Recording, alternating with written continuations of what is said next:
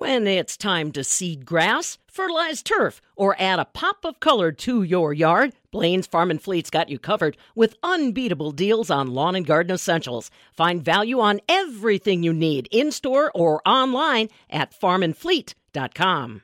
The outlook that grocers are getting for 2023 is not a whole lot of change from the economic challenges we experienced in 2022. I'm talking about labor challenges and inflation. I'm Stephanie Hoff for the Midwest Farm Report. Brandon Scholz is the president and CEO of the Wisconsin Grocers Association. He says while these issues are projected to stick around, grocery stores are making adjustments to get over these hurdles. So as you look forward into next year, you got to think about, you know, number one, can I get all the products that my customers want? And we've seen we've seen that be a real challenge this past year. You go to the store and all of a sudden, you know, you're into the juice counter and the juice that you're looking for isn't there. Or, you know, another product. It comes in a day or two or three or four days later, but we do have periods and, and products where the supplier, the manufacturer cannot produce them because they don't have the workforce. So it, it pervades all of the industry from the manufacturers and the suppliers and the shippers and the truckers and the grocery stores. Workforce is a huge, huge problem for us.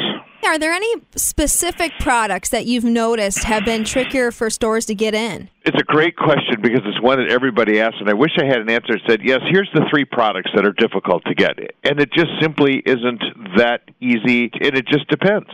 Now, we've gone through a period of time where it was tough to get eggs because of the avian flu. That was an issue, uh, and it impacted the chicken industry. We had lots of calls about people worried about not having turkeys because of avian flu, but it turns out there were plenty of turkeys.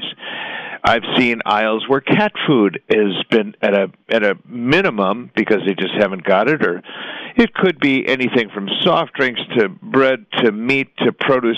It really just depends on where you're getting your products from and, and what their suppliers are like. It could get you anywhere in the grocery store in each aisle. I suppose, yeah, it would be easier if they knew which products they'd be short on. I mm-hmm. want to ask you about inflation, though. Another pressure impacting every industry. Any break in inflationary pressure in 2023? I'm afraid not. Uh, we've seen inflation, you know, kind of skyrocket into that seven, eight percent factor, and it's stayed there, uh, even though the feds have tried to work on inflation by making sure we don't end up into a recession, but it's there and it's and it's stubborn. And it's not one of those things that people can just, or anybody in the federal government or banks or anybody can just turn on or off. It's just not like that. You know, you've seen some relief from inflationary pressures on petroleum, but it's a single commodity product as opposed to the other side of it is food and grocery store food and restaurant food and everything else. So food at home, food out, all those things are still under enormous inflationary pressures and honestly, we don't see it um, coming down very much in 2023. I think you know most people agree that this is going to be a very slow um, process to bring it down. It's just not, like I said, it's just not something you snap your fingers and go, oh, we're going to make inflation less tomorrow. The problem is, is that in that inflationary rate that we have today impacts the wages that people make in their jobs and what they take home and so it's it's you know it's sometimes reducing their their impact what they can buy. Nevertheless, they still have to buy things for their home, for things to eat. And that's where shoppers get really smart because they they're smart to look at price and and make a decision on do they want this product or this product? Maybe it's private label maybe it's name brand they might say you know gee that particular protein is really expensive but i think this week i'm going to make something with this so you find that people are flexible more so than they ever have been the pandemic taught shoppers to be very flexible so they are flexible. They plan now. They plan better, we think, about their meals and what they need. Uh, so they're just not walking in and you know having a shopping spree. And that kind of goes to meal planning. It's a good thing because it goes to nutrition and it goes to, you know, family meals around the table. All of those things we think are good things, but they're all changes that, that grocery shoppers and their families have made over the last, oh, let's say, year and a half, almost two years now. So consumers uh, being flexible. What about our grocers? Are what are they doing to tackle those challenges you just laid out? Supply chain, inflation, labor.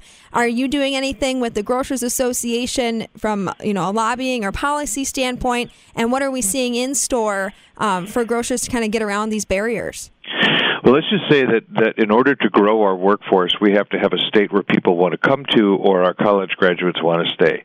And what that means is we have to have a, a quality of life in Wisconsin that people want. To do that, we think that there are issues in um, crime that have to be addressed in neighborhoods, uh, housing that you know needs to be provided, education, um, you know uh, those sorts of things, uh, daycare, transportation.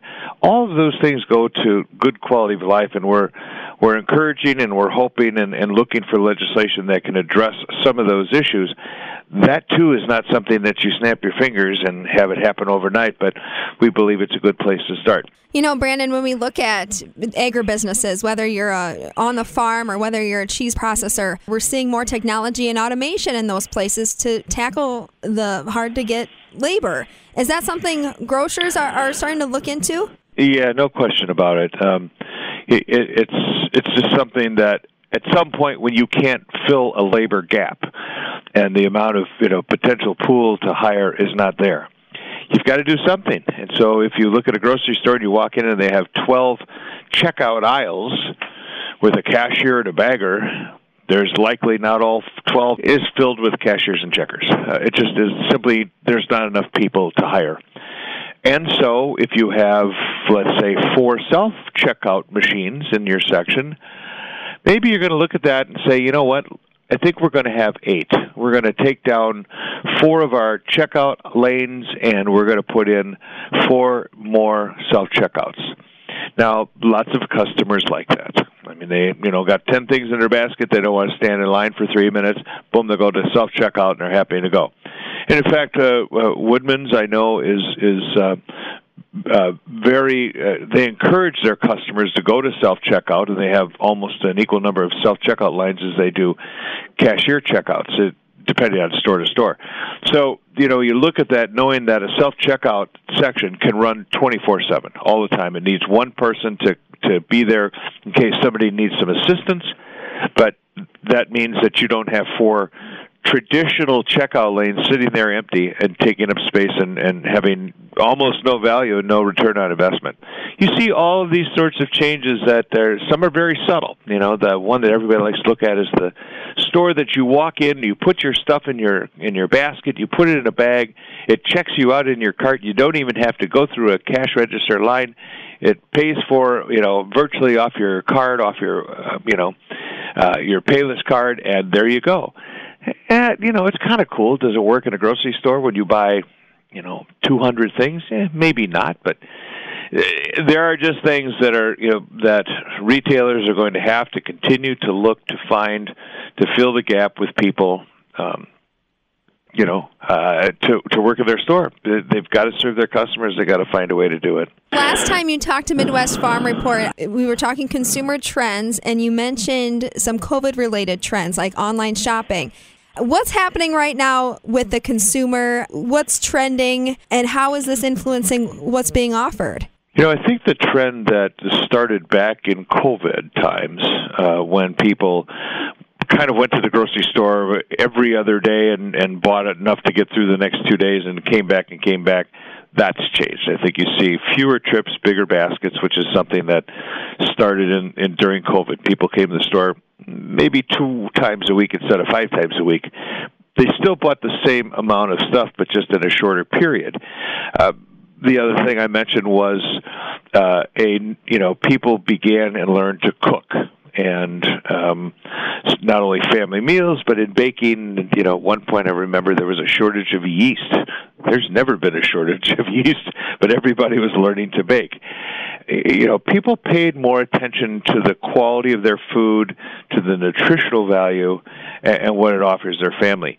That has continued as we move forward. We've seen no let up on that you do see while people do come to the store with a list with with their intent clear on what they want to buy and what they're going to make for their families i think you are starting to see some uh, some purchases back and what you'd call impulse buying. You know you may be walking down the you know the aisle and go oh gosh i don't have any olives. Yeah here we go. You, you start to see uh, some more of that. Um, but again you know people are very conscious of what they're buying, uh, what it's doing for their you know for their for their meal planning. That's going to continue into next year. Again, flexibility on what products are available, name brands or, or private label, what sort of offerings uh, are out there. People shop on price. You know, they'll walk up and down the aisle and they'll look at the price of this piece of protein and this piece and this piece and this piece and look at the seafood and chicken and pork and beef and they're going to make some decisions based on price. And and you know, that's going to drive those sorts of sales. Uh, but again, you know, up and down the supply chain, if you just think for a moment on the supply chain from where it starts with somebody planting something, if every company, business, or whomever along the supply chain added just a penny to their cost, to their charge. Okay, if there's 10 stops along the way, and it depends, that's a dime by the time it gets to the grocer who has to pass that 10 cent increase on to a customer.